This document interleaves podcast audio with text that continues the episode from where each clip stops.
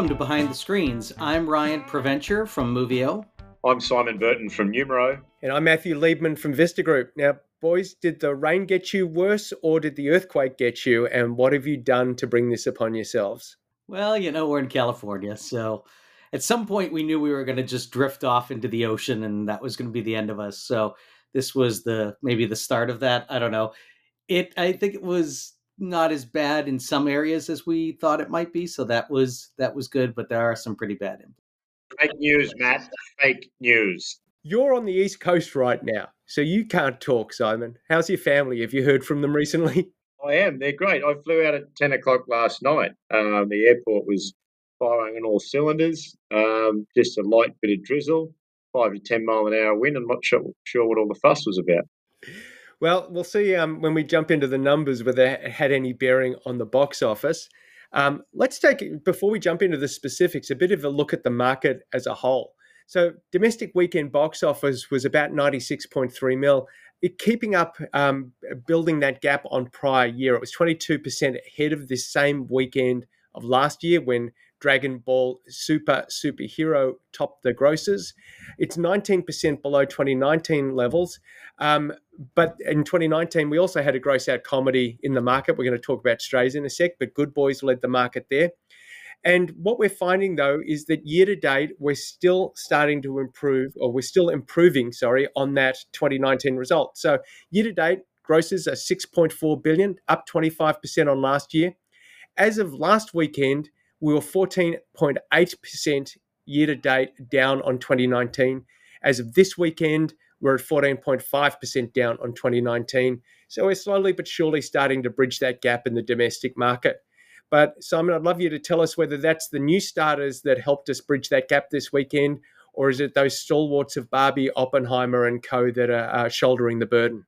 Yeah, thanks, Matt. Combination of all of the above there. We saw Blue Beetle topped the domestic box office chart this past weekend with an opening of $25.4 million, an additional $18 million from 63 international markets, giving it a worldwide opening of $43.4 million. Looking additionally at the domestic box office, we had Barbie in second position, continuing its strong hold, only dropping 36% grossing $21.5 million, bringing its domestic cume to $567 million. Oppenheimer securing third spot with $10.7 million, bringing its domestic cume to $285 million. And Teenage Mutant Ninja Turtles Mutant Mayhem coming in fourth position with 8.5 million and its domestic cume of 88.2 million. Strays 8.2 million. Uh, Ryan, why don't we take a look at the audience that turned out domestically? Thanks, Simon. So for the comps this weekend, we had we had what you would expect for a film like Blue Beetle. They were The Flash, Transformers: Rise of the Machines, Teenage Mutant Ninja Turtles, Shazam: Fury of the Gods, Spider-Man: Across the Spider-Verse, Guardians of the Galaxy Volume 3, Haunted Mansion, and Black Adam. Obviously, a lot of these make a ton of sense. We actually looked at the difference with this one in The Flash because they're both from the same universe and they came out in the same year. We did see some reasonable differences in the frequency, but not so much the age range. The infrequents were 16% for Blue Beetle compared to 26% for The Flash. Occasionals were 29% compared to 38%. And the frequents were where we saw the numbers change. It's 45% for Blue Beetle to 32% for the Flash. The very frequents did come out more for Blue Beetle at 9% compared to 4. So what you're seeing is that the people who just kind of come to the cinema more often were were coming out there and the people who who just were kind of watching movies at home weren't necessarily coming out as much. What we did see though uh, was that the age similarity was very pretty was very close. 18 to 24, 13 to 10%, 25 to 34, 19 to 17%. 35 to 44, 19% for Blue Beetle, 21% for the Flash. Again, 45 to 54, 17 to 19%, and 55 to 64, 10 to 12%.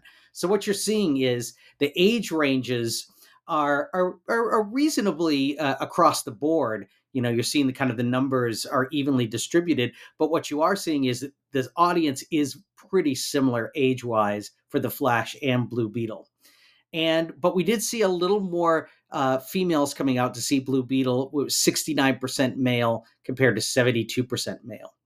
We did see an interestingly, a reasonably high amount of Hispanics went to see The Flash at 28%.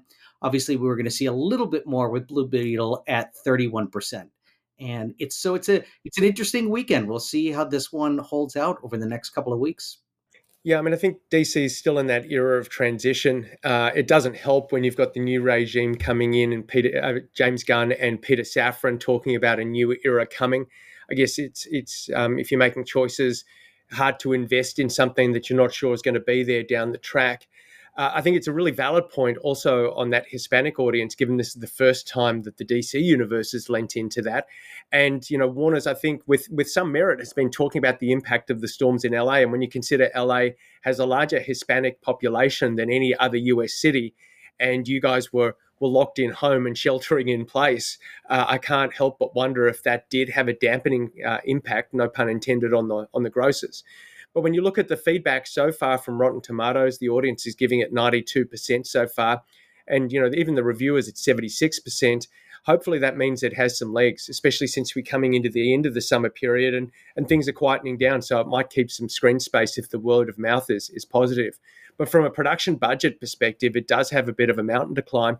It cost roughly the same as Shazam Fury of the Gods, with a reported production budget for Blue Beetle at 120 mil.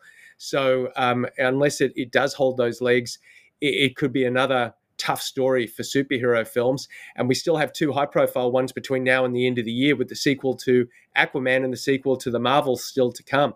So hopefully uh, the heroes can can shake off uh, some of the the issues that are holding them back at the box office with those two future releases and the long tail on the back of Blue Beetle. Talking of tails, strays.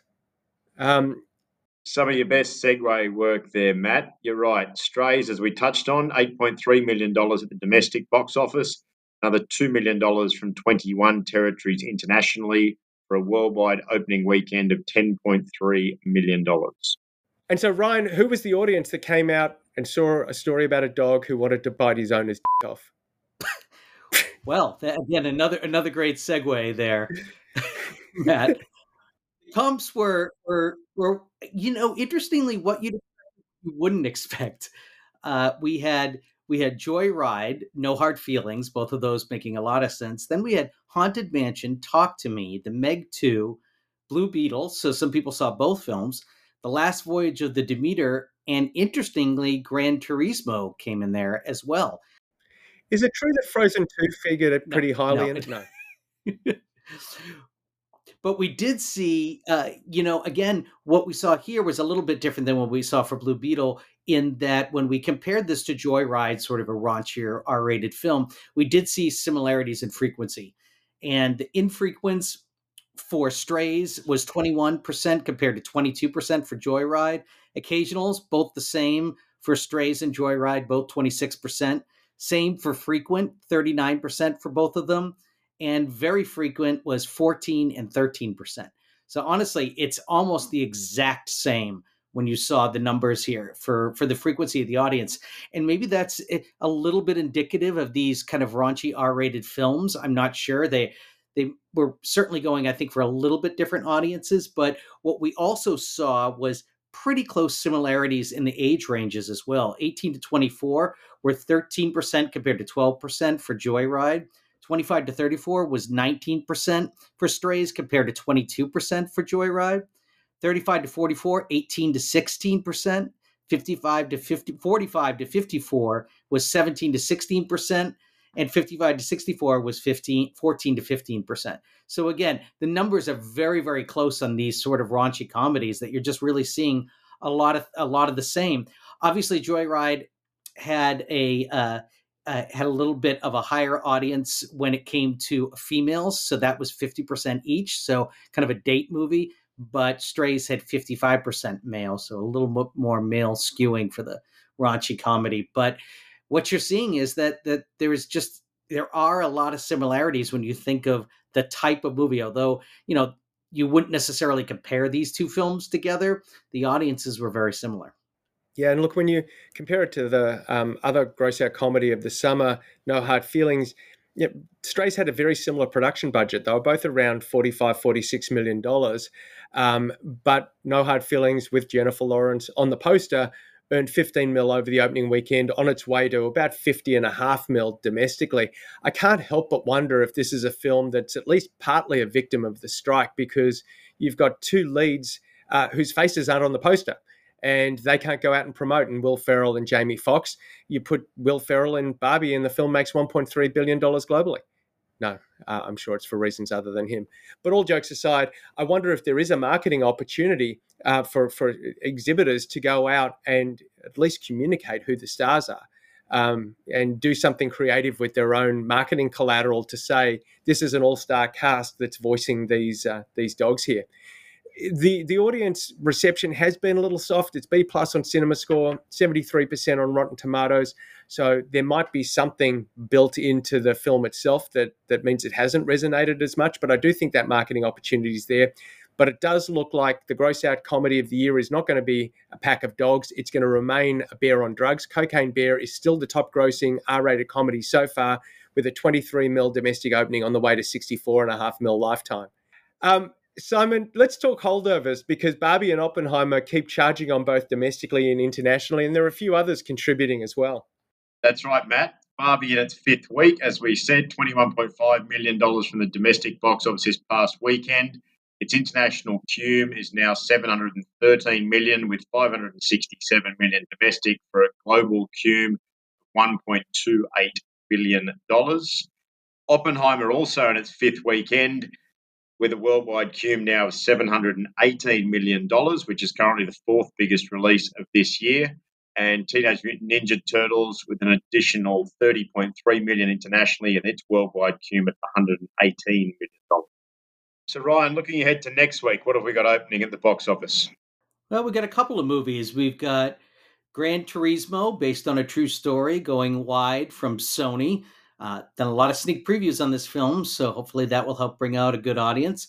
We have The Hill from Briarcliff. This is with Dennis Quaid, a baseball film, sort of a religious film as well. So, as uh, as Matthew has pointed out, looks like the rookie meets God. I like that. I think that's a good good analogy there. And then Liam Neeson, this man just just is always got something going on with him. He's back with his latest action film, Retribution a little bit more of a limited release from roadside attractions. And uh, so his particular set of skills are probably a little more limited on this one, uh, at least on the screen count. But as you can see, a little bit for everybody this coming weekend. All right, Jen. So it looks like we're finally heading into the fumes of summer um, with with these titles. I really do hope Gran Turismo finds an audience because, as I mentioned a week or so ago, I was lucky enough to see it down here where it released early, and it's a lot of fun. Um, but the one thing that might bolster this weekend's grosses over and above the new releases and the continuing behemoth that is Barbenheimer is National Cinema Day. Can you touch on that a little bit? Well, this Sunday we're going to have National Cinema Day where all movie tickets in all formats in majority of theaters in North America are going to be $4. And it's a great great time if you just want to take your family out to see a cinema at a little bit cheaper price, this is the time to do it with a lot of great movies out there. Yeah, and I think the lineup looks stronger than last year. From memory, last year had more holdovers and older titles. The fact that you've got Blue Beetle and Strays in week two and the, the threshold, the dollar threshold to give them a go, drops right down. Gran Turismo, hopefully, this is almost another one of its perpetuating word of mouth after those word of mouth screenings. Um, and then the few people who haven't seen Oppenheimer or Barbie, or more importantly, those who want to go and see it again, it's a perfect week. And a real credit to the Cinema Foundation, NATO, and all of its member companies in the studios for, for locking shoulders a second time round to, to drive this, this initiative. So we'll see what sort of um, blip that that gave to the box office next week. We'll see what the holds are. We'll see how Gran Turismo and Co do. Until then, thank you, gents, and thank you everyone else for listening. We'll catch you next week behind the screens. Movio and Numero are two of the businesses within the Vista Group, the world leading provider of technology solutions to the global film industry. For more moviegoer insights, be sure to visit movio.co and follow Movio, Numero, and Vista Group on Twitter and LinkedIn. The Behind the Screens podcast is produced by Grace Furness and edited by Patrick Hanna.